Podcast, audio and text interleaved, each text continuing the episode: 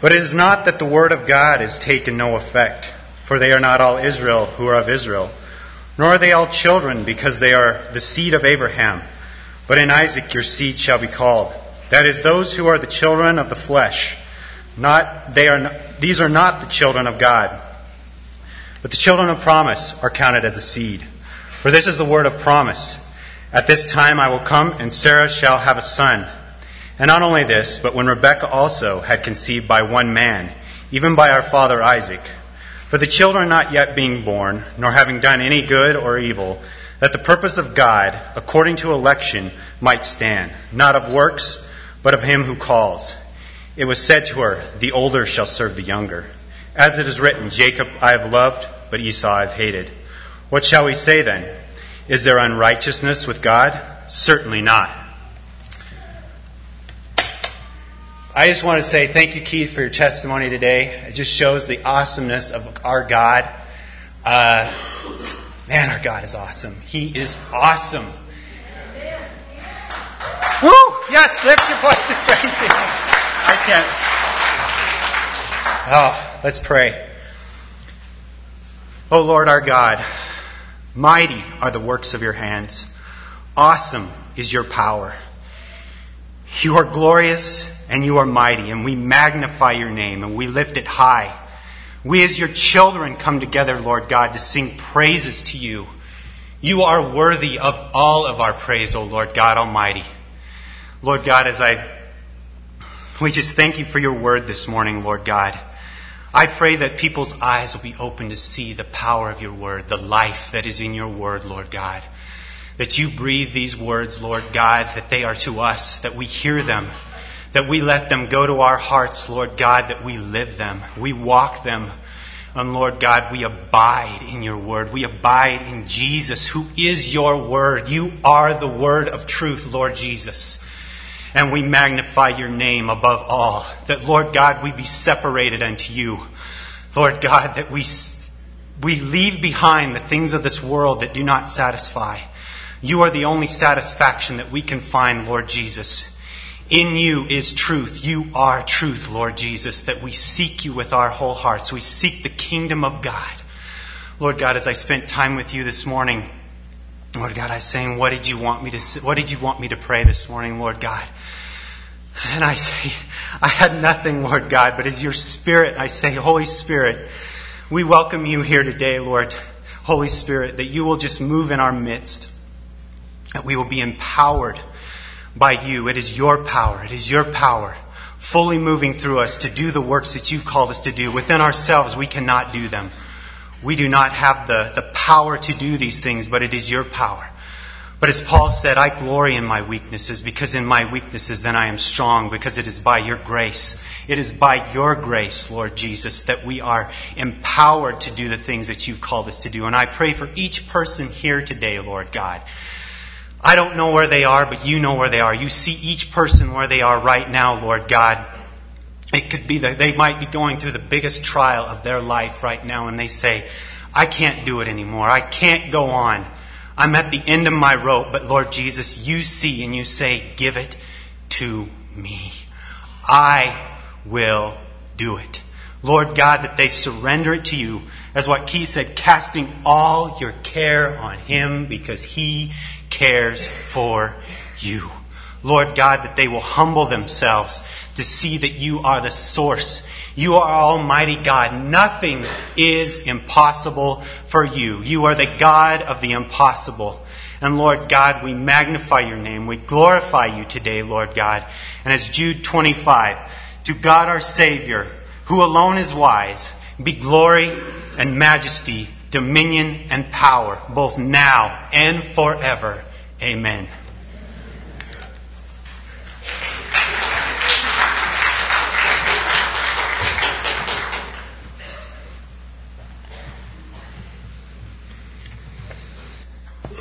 Wow, I encourage you guys to uh, open up in your Bibles to Romans chapter 9 and uh, be challenged this morning, ready or not. A lot of folks, when they come to Romans chapter 9, they describe it as one of the more difficult sections of Scripture.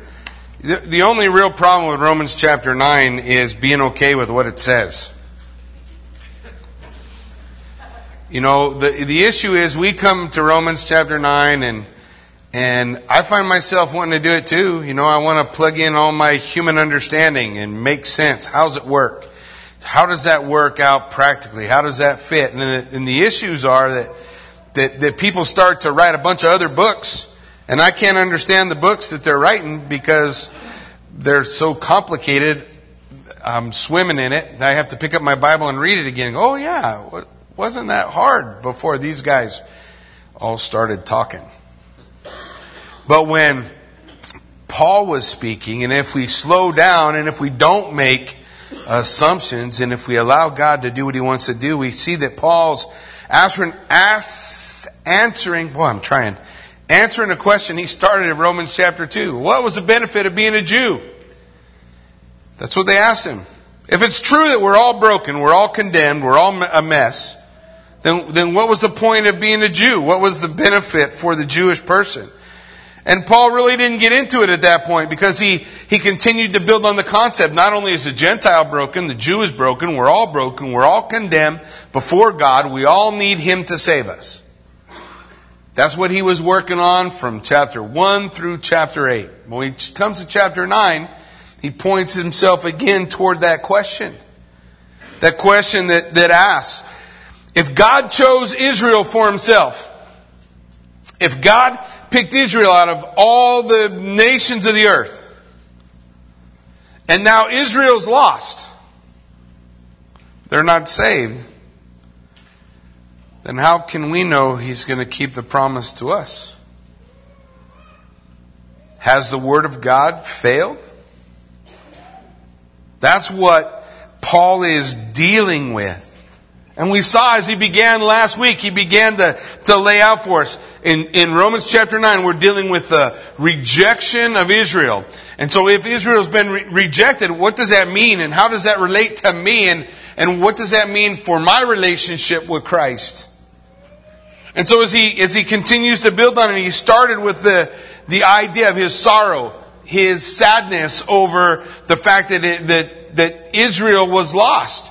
Now, what Paul is saying, he said, I would become accursed for them. So that means they're accursed. They're lost. Their, their, their destination is hell. But they're chosen. How does that work out?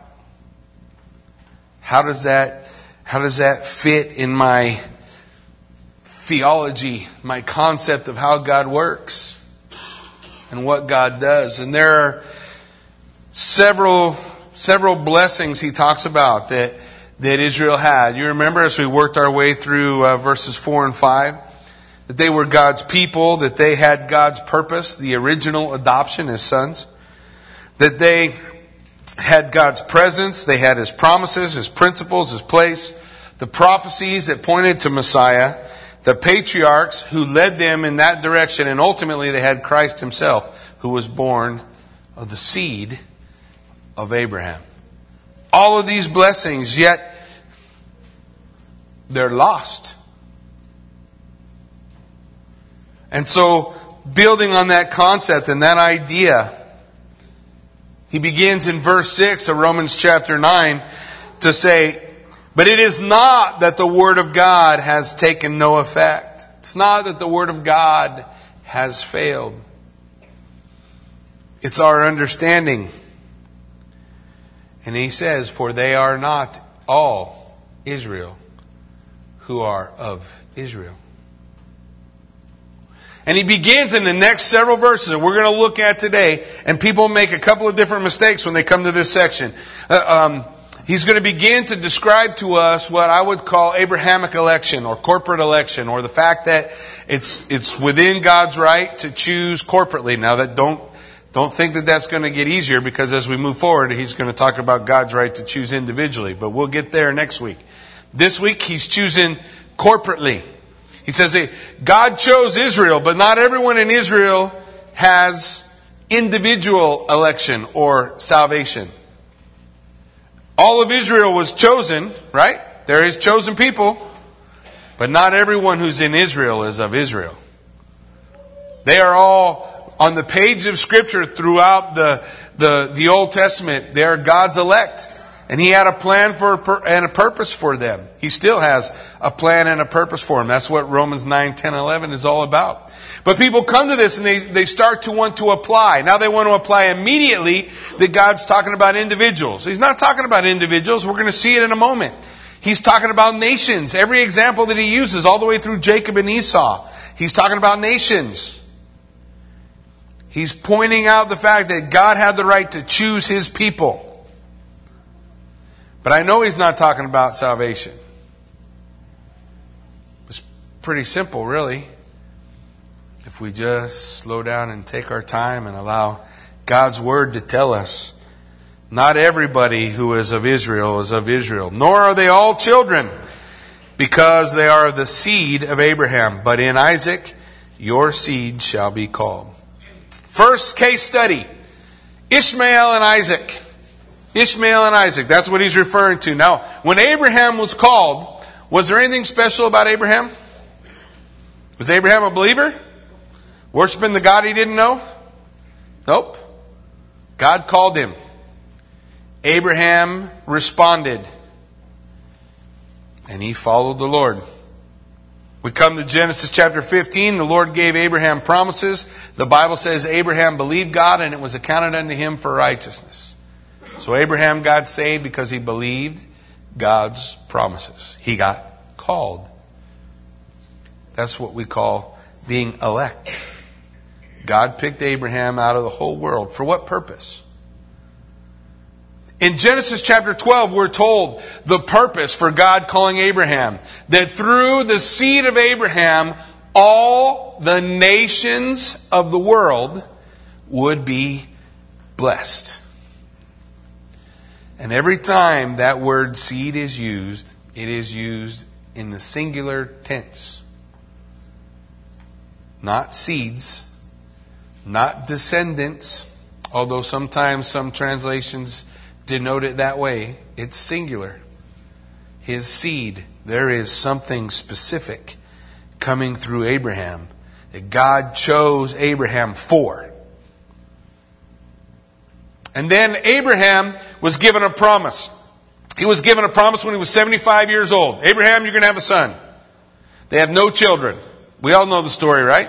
Abraham waits patiently for 11 years. At the end of 11 years, he decides, well, actually, his wife helps him. Uh, Jason, you still sitting in the back? Where's your wife at? Did she leave?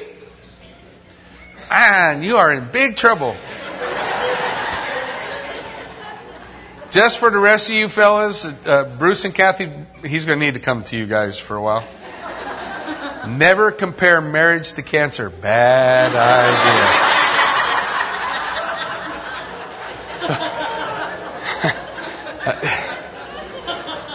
Don't ever do that. Well, Sarah, in this particular case, married to Abraham, decides to help, to tell Abraham, we need to help God out. So God told us we're to have a child. We need to help him. I have a slave. I'll give her to you as your wife. You take her and have a child with her, and that'll be our child. And that's how Ishmael was born. After waiting 11 years. Then we go 13 years. So now we've, we've gone forward 13 years. If you, if you want to look, it's in Genesis 17, 18 through 21. And Abraham is coming before God now, and God is telling him, I'm going to bless you, and I'm going to, I'm going to, I'm going to bring forth your seed, and you're going to have a lot of people that come from you. And Abraham, hearing all these promises, he, he comes to God and he tries to talk God into it being Ishmael. In verse 18, he says, And Abraham said to God, Oh, that Ishmael might live before you. And God said, No. Sarah, your wife, will bear you a son, and you will call his name Isaac. And I will establish my covenant with him forever, an everlasting covenant, and with his descendants after him. And as for Ishmael, I have heard you. Behold, I have blessed him, and I will make him fruitful, and will multiply him exceedingly. And he will beget twelve princes, and I will make him a great nation. But my covenant I will establish, with Isaac, whom Sarah will bear to you at this set time next year. So now, it's 99. Next year, you're going to have a child from Sarah. Is God have the right to choose whom God wants to choose? Because we often we sing songs and we come before the Lord and we open up our heart and we say, Lord, I surrender to you. But then we hear things like God chose and we're like, wait a minute, doesn't that choice have to be predicated on something I did? No. He's God.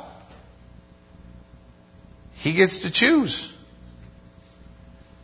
And as we look at how God works the work of salvation, it should honestly bring us comfort to realize that it hinges on Him. Because if it hinges on you, then it hinges on you from beginning to end. But I know in whom I have believed, and I am persuaded that it is He who is able to keep me unto that day. If it's of God, then He makes His promise sure. Has the word of God failed because we haven't seen how these all these things all come to pass? Well, let's look. He goes on now. Now we come to Genesis 21. And we see God's choice choosing Isaac rather than Ishmael. In in chapter 21 verse 10. Therefore she, Sarah, the same woman who had mentioned that you should take Hagar. I want you guys to forget that. She said, Cast out this bondwoman and her son, for the son of the bondwoman will not be heir with my son, namely Isaac. And the matter was very displeasing in Abraham's sight because of his son. But God said to Abraham, Do not let it be displeasing in your sight because of the lad or because of the bondwoman. Whatever Sarah has said to you, listen to her voice. My wife knows that verse inside and out.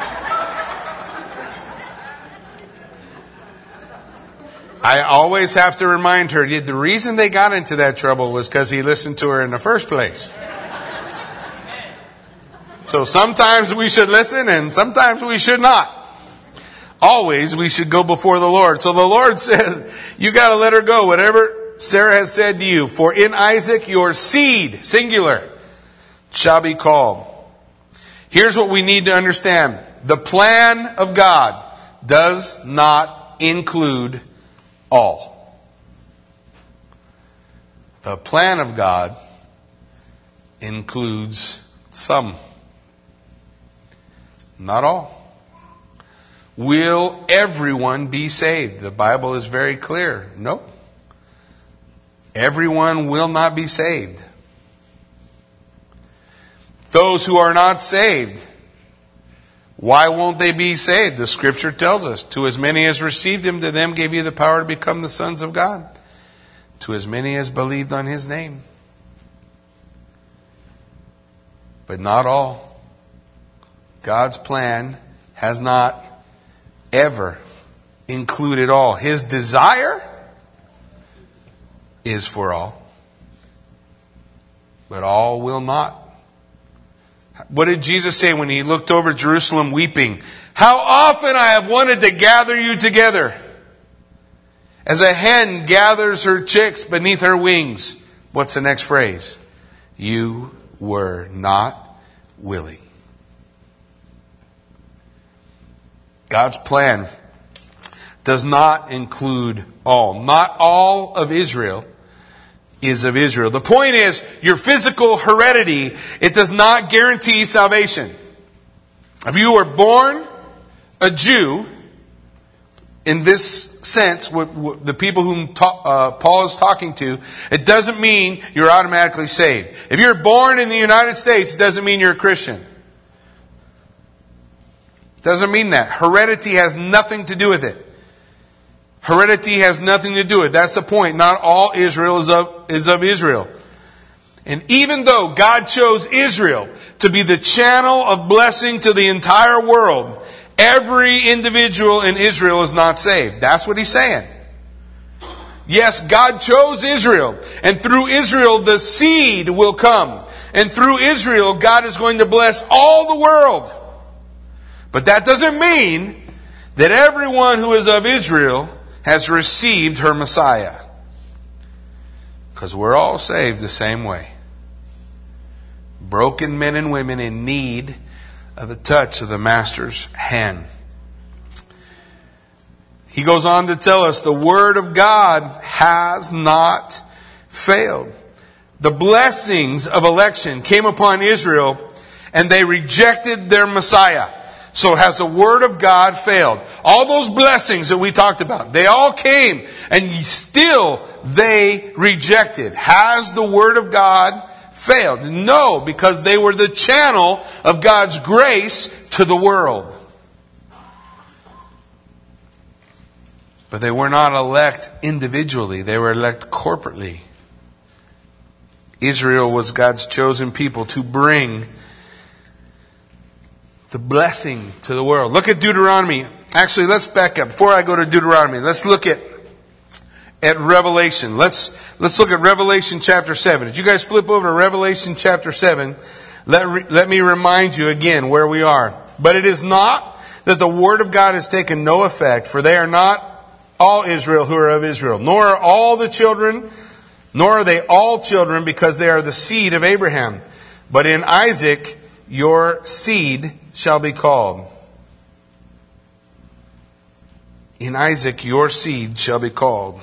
Is he saying then that everyone who is Ishmael, Ishmael was sent out. Ishmael was not chosen. Ishmael was not elect. He was blessed, but he was sent out. Are they all lost? Is he talking about salvation here? Is Ishmael all lost? Is there no Ishmaelite because they're not chosen, they're not elect? Were the Ishmaelites all lost? No, you know it's not because Revelation chapter 7 tells us something rather specific, doesn't it? Revelation 7 verse 9. After these things I looked and behold a great multitude which no one can number. From what? out of all nations, tribes, peoples, and tongues, standing before the throne and before the Lamb, clothed with white robes and palm branches in their hands, crying out with a loud voice, saying, Salvation belongs to our God who sits upon the throne and to the Lamb. The Bible says that folks are going to be saved out of every tribe and tongue and nation. So when the scripture says that the Lord did not choose Ishmael, but he chose Isaac, is not talking about salvation. He's talking about corporate election. He's talking about the people through whom the channel of God's grace would be bestowed upon the world. We get ourselves all wrapped around an axle when we come to these verses. We get ourselves all crazy. We get, we get all crazy and say, well, God can't choose unless He knows the choice we're going to make. You ever heard that? Or, God's so sovereign, He chooses no matter what choice you're going to make. Doesn't matter what choice you're going to make, God chooses. And both of those things are wrong. They're not scriptural. The Bible teaches us that both are true, not exclusive. And we try to wrap our human reason around it and say, well, then this must be how that works. I'll, let me make it real simple for you. He's God, you're not. He knows what He's doing. Is He good or not? If God is good, then I think and I look at something and I look at a concept and I think that sounds like God's not righteous. Who's wrong, God or me? Yeah, you're right. We figured out where the problem is right away, right? The problem is in us, not in Him. It's in our understanding not in his doing. There's no unrighteousness in God. We know, again, the seed, the seed is specific. It's a specific seed. What's he talking about? This, this channel of grace through which he's blessing the entire world. Go to Hebrews chapter 11. Hebrews chapter 11, verse 17. He's going to tell us again about this concept. Maybe we won't get to verse 8, but I'm hoping says, by faith, Abraham, when he was tested, offered up Isaac. And he who had received the promises offered up his only begotten son, of whom it was said, In Isaac your seed shall be called, concluding that God was able to raise him up even from the dead, from which he had also received him in a figurative sense. Abraham's body, as though it were dead, he, he received life from the from God who is able to speak things that are not as though they are. So so God does this incredible work. Again, he tells us the promise of the children, the promised children. He, he points to the fact that they are the seed of Isaac. If we want to wrap it all together, let's look at Galatians chapter 3. And Galatians chapter 3 is going to define it for us so that we can know. In Galatians 3, verse 16, he says, Now, to Abraham and his seed were the promises made. To Abraham and his seed. He does not say, and to seeds, as of many, but as of one, and to your seed, which is Christ. See, the Bible defines it for us. All this while you thought, Jackie, you're crazy. No. Bible told us. The seed of Isaac, the seed of Abraham, the seed of Jacob includes all the children and all the people they're going to have, but the focus is Christ. So God had the right to choose from which people on the entire world, based on whatever reasoning he has, that he could bring his son to bless the world. God gets to choose that. He's God. It's his job. It's his role. So then we want to have that promise made clear. We want the promise. We want to understand it, grasp it. So it says in Romans 9 verse 8, that is those who are the children of the flesh. Now what are children of the flesh? Well, we can go to Galatians and say the representative of the children of the flesh is the children of the bondwoman or Ishmael represents the children of the flesh. But, but that puts a, a real spiritual spin on it, and I'm not saying it's wrong, but let's look more plainly. Who are children of the flesh? How are you born? In the flesh. Most of us? All of us. So all of us are born as children of the flesh, right? We're all born as children of the flesh. Listen to what he says. These, those who are the children of the flesh, these are not the children of God. Are you born a child of God? No. Do you have a relationship with God because your dad was Abraham? Do you have a relationship with God because your dad was Isaac? Do you have a relationship with God because your dad was Jacob? The answer is no, no, no. Children of the flesh don't have a relationship with God. You got to become a child of the Spirit. Jesus described how that takes place in John chapter 3, didn't he? That which is born of the flesh is flesh. That which is born of the Spirit is spirit. You must be born again. You must be born again. The promise, the promise, but the children of the promise are counted as the seed. What makes you a child of the promise? Physical descent does not do it. Children of the flesh are not the children of God. John 1 12. But as many as received him, to them gave he the right to become children of God, to all who believed on his name. Now I always stop there, but that's not such a good idea because there's a semicolon, which means the thought continues. The thought continues. Talking about children of the flesh, the, the way we are born. Who were born not of blood, nor of the will of the flesh, nor of the will of man, but of God. So how do we become a children of God? Well, we understand from this that not everyone's going to receive him. It says he came into his own and his own received him not, but to as many as did receive him, to them gave you the power to become the children of God. We also know it's not by physical descent. How do we know that? It says not by blood. Are you born into a relationship with Christ? No. Was Israel born into a relationship with Messiah? No. They were the conduit of blessing to the world. But they come to salvation the same way the rest of the world does. What about by the will? What does it mean by the will of the flesh? That means you don't have a relationship with God based on your achievements. Well, I've done a lot of good stuff. I put a lot of stuff together. I lived a pretty good life. I, I, God's getting kind of a pretty cool prize with me. that reminds me of a, something about a total package. What is that? I, I think I'll leave that one down. I'll save it for later. Anyhow, uh, where was I? I got confused for a minute. It's not about our achievements. It's not about how much we have done. That's by the will of the flesh.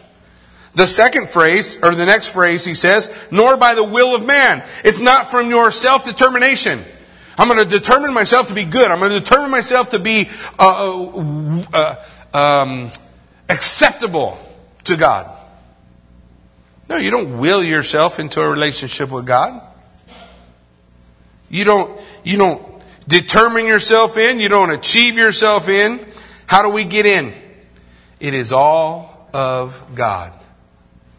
All of God. Does anyone come to the Lord if God doesn't call him? The Bible says, only way you come is if God calls. The only way you come is if God calls. God chooses. God sends out the call we respond. Messiah came through Israel. Israel had an opportunity to respond, didn't she? So, not all of Israel rejected the Messiah, did they? Some received, some rejected. All were never part of God's plan. The point is, physical descent's not enough. There has to be spiritual commitment. There has to be a receiving of the promise.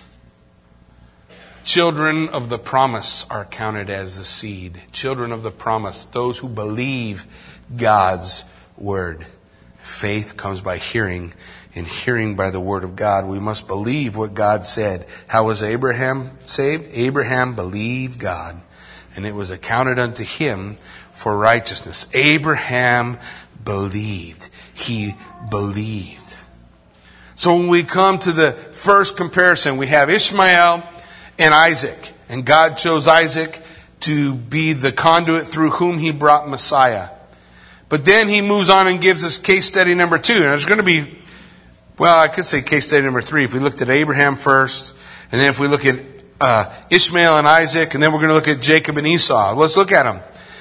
The case of Jacob and Esau. Not only this, but when Rebekah also had conceived by one man, even our father Isaac, for the children not yet being born, nor having done any good or evil, that the purpose of God according to election might stand, not of works, but of him who calls, it was said to her, the older shall serve the younger. What is the cause of this choice? The cause of this choice the purpose of God. It's God's purpose. Is God good? Does God know what He's doing? Can God be trusted? Can we put our hope in Him? Sure, we can. So God is good. God chose. God chose. One of the things that we want to recognize is the point in which the decision was made. Before they were born. Before they had done anything good or anything evil. There's a couple of interesting things that are brought out in this. You know that there was Jewish thought had the, the that you had the ability to sin in the womb. The Bible says God chose them before they were born, when they had not yet done anything good or anything evil. You couldn't sin in the womb. There's no sin in there. You got to be born in this filth to get that stuff on you. So, it wasn't that. God's choice had nothing to do, had absolutely nothing to do with something that they had done. I want you to think about it because I'm still talking corporately. We're going to get to individual next time. Still talking corporately, but some of these things still apply. So if we talk about God's election and God's choice, here's what we need to realize. It's not predicated on your being good or evil. That's kind of a comforting thought. Because if God only chose the good, well, you're going to have a problem when you get to a fellow named Manasseh, the worst king in Israel, served the longest period of time, brought about the judgment of God because of his, his sinfulness, And yet, in all that, God waited with long suffering, and Manasseh surrendered his life to the Lord and finished well. Didn't start so good, but finished well. He's an evil man. If God's choice of Manasseh depended on him being good or evil, that wouldn't make any sense. God's choice of Manasseh depends on God. It's God's choice. It's His purpose. It's His plan. The presence of good or evil was not a factor or influence. It was not of works. Good deeds were not a factor. Doing good things was not a factor in God's choice. It just wasn't a factor. In Ephesians chapter 2, we all know the scripture, verse 8 and 9. It says, For by grace you have been saved through faith, and that not of yourselves. It is the gift of God, not of works, lest anyone should boast. Works have nothing to do with it. Galatians 2:16 knowing that a man is justified by the works of the law is not justified by the works of the law but by faith in Jesus Christ even we who have believed in Christ that we might be justified by faith in Christ, not by the works of the law, nor by the works of the law. No flesh will be justified. We are saved by faith. Our faith in Him, receiving what it is that the conduit has delivered to us, the Messiah. We receive the Messiah. The choice belongs to God. And that choice, that choice was not what was expected. Okay, he said that God told her, so the Lord didn't tell this to, to, uh, um, to Isaac, he told it to Rebekah. said the Lord told her. So let's look at it. In Genesis 25, in Genesis 25 verse 23, I want you to listen to, all this time I've been telling you, this whole example is dealing with the nation. We're dealing with corporate. We're not talking about salvation. We're dealing with the nation. And, and, and everybody maybe doesn't get how that works out. So let's talk about it. In Genesis 25 verse 23, and the Lord said to her, Two nations are in your womb. Two peoples will be separated from your body. One people will be stronger than the other, and the older shall serve the younger. That's the exact scripture reference that he, that Paul's using in Romans. So what's he talking about? two nations Jacob, which becomes Israel, and Esau, which is Edom, the Edomites. In fact, Esau never served Jacob, ever. But Edom served Israel. He's looking at the nation, the election, the election of the nation. The conduit that God chose was Israel. From Israel, the reason that corporate election is not dealing with salvation is because that is ushering in Messiah. And once Messiah is on the scene, we have to receive him. We have to receive what it is that God has brought, what God is ushering in, what God has given us. God always is doing things that aren't expected. Think about it. Uh, he took Isaac. Was Isaac the firstborn? No, Ishmael was the firstborn, but, but Isaac becomes the son of promise through which the seed comes. Well, then he, we come to Jacob and Esau. Well, which one was the firstborn? Esau. So Jacob wasn't the firstborn there. Well, the, the rule was that the blessing would always go through the firstborn. But, but it doesn't go through the firstborn there. The Lord chooses Jacob. Now about this time, we think we know how God's going to work. And so he must always pick the second guy, right? Well, Jacob had how many sons? Well, don't, don't confuse me, brother. Jacob's got 12 sons.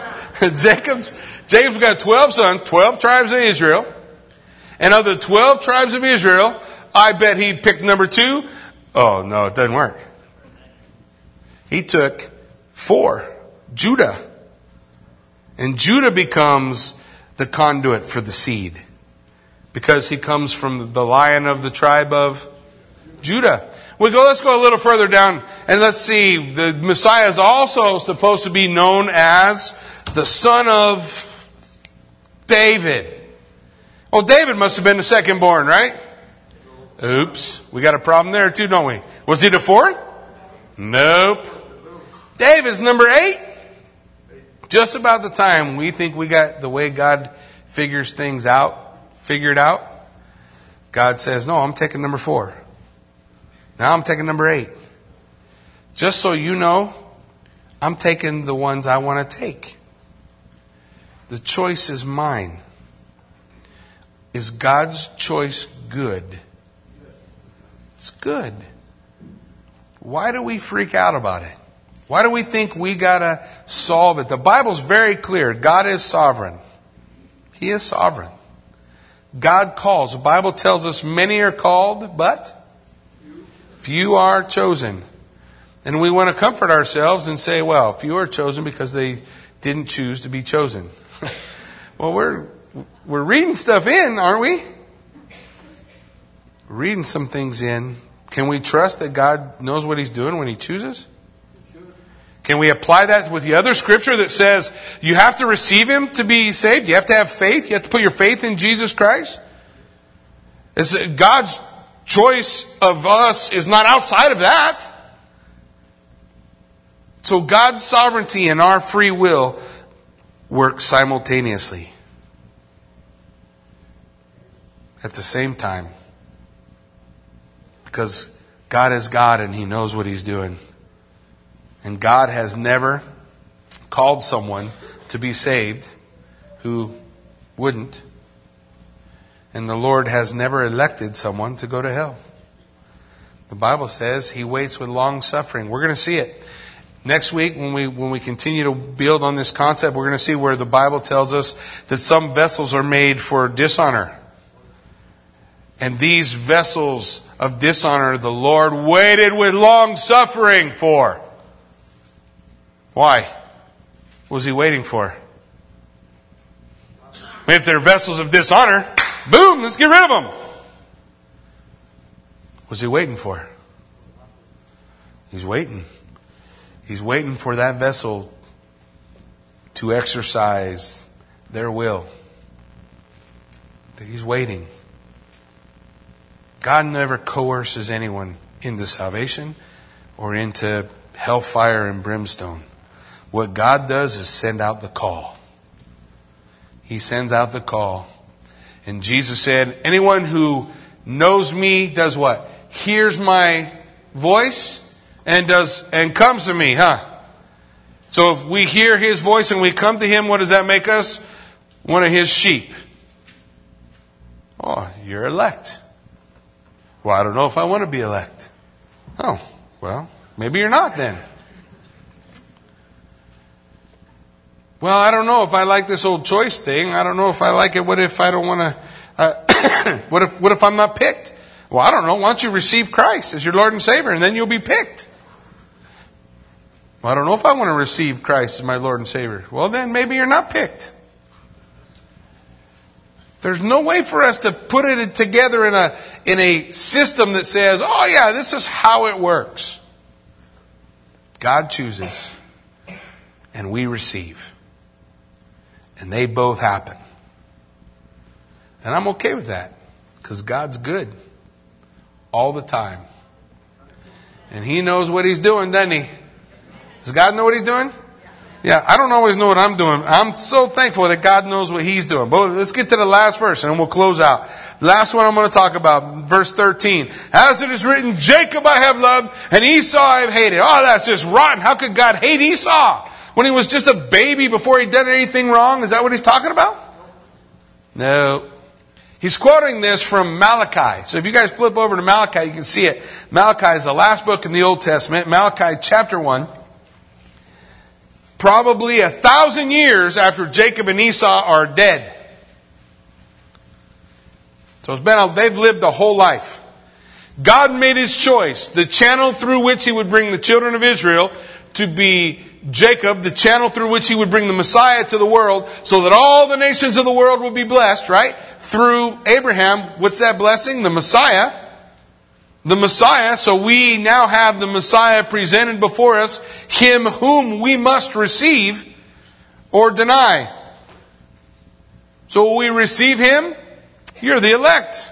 You deny him, You're not. It's not that complicated. It's not that complicated. So is he talking about nations? Is he talking about children? Is he talking about individuals? Is this corporate? Is this individual? Look at it. Malachi 1 verse 2. I have loved you, says the Lord. Yet you say, in what way have you loved us? Was not Esau Jacob's brother? Says the Lord. Yet Jacob I have loved, but Esau I have hated, and laid waste to his mountains and his heritage for the jackals of the wilderness, even though Edom has said, we have been impoverished, but we will return and rebuild the desolate places. Thus says the Lord of hosts. They may build it, but I will throw it down. They shall be called the territory of wickedness, and the people against whom the Lord will have indignation forever. Your eyes will see, and you will say, The Lord is magnified beyond the border of Israel. So he's talking about Esau, the little kid. He's talking about Esau's, the country, the people, the Edomites and the Israelites. So has God's word failed because God elected the nation of Israel to be his chosen people, but they didn't receive their Messiah? God says, no, that election is corporate election. In a minute we'll talk about individual election, but now corporate election. God called them to bring the channel of his blessing, his grace, by bringing the Messiah to the world. That was the promise to Abraham. Through your seed, all the nations of the world will be blessed. Messiah is going to come through you, Abraham. And the same thing was told to Isaac. Messiah is going to come through you, Isaac. And then the same thing was told to Jacob. Messiah is going to come through you, Jacob. And then the same thing was told to Judah. Messiah is going to come through you, Judah. And then the same thing was told to David. Messiah is going to come through you, David. That was God's choice. Was it a good choice? Sure, it was. God knows what He's doing. We don't have to be afraid of the choices of God. We don't have to live our lives in fear. We live our lives in trust. That God is able to do abundantly above all we can ask or imagine. So the question then becomes well, then, if God did this, is there unrighteousness with God? Is there unrighteousness with him? What did the Bible say? Nope. So if I don't quite get it, where's the blockage? In my noodle. I'm trying to make it do backflips. Just let God's word say what it says. And let God be who he is. Amen? Why don't you stand with me? Let's pray.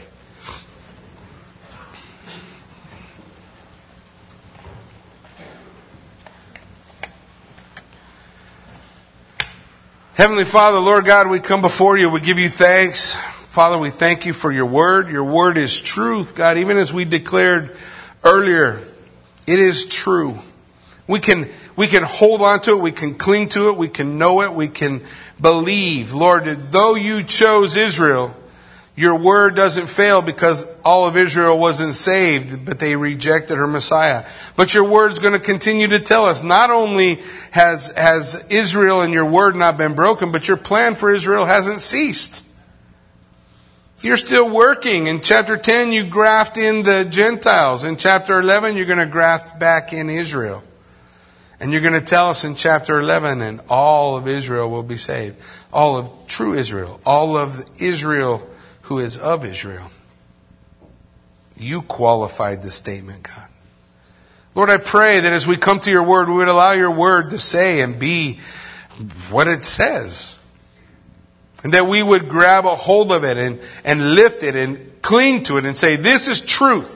This is truth. I don't, I don't understand everything. I don't know how God spoke and it was. I don't understand how everything happens. I just know in whom I have believed, and I am persuaded he will keep me unto that day. That God is working in my life, and he who has begun a good work will finish it. Won't leave me half done. He will finish it.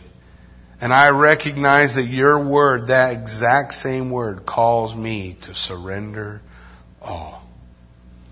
You call me to forsake all? You call me to receive you, to put my faith and trust in you. You tell me that I must believe.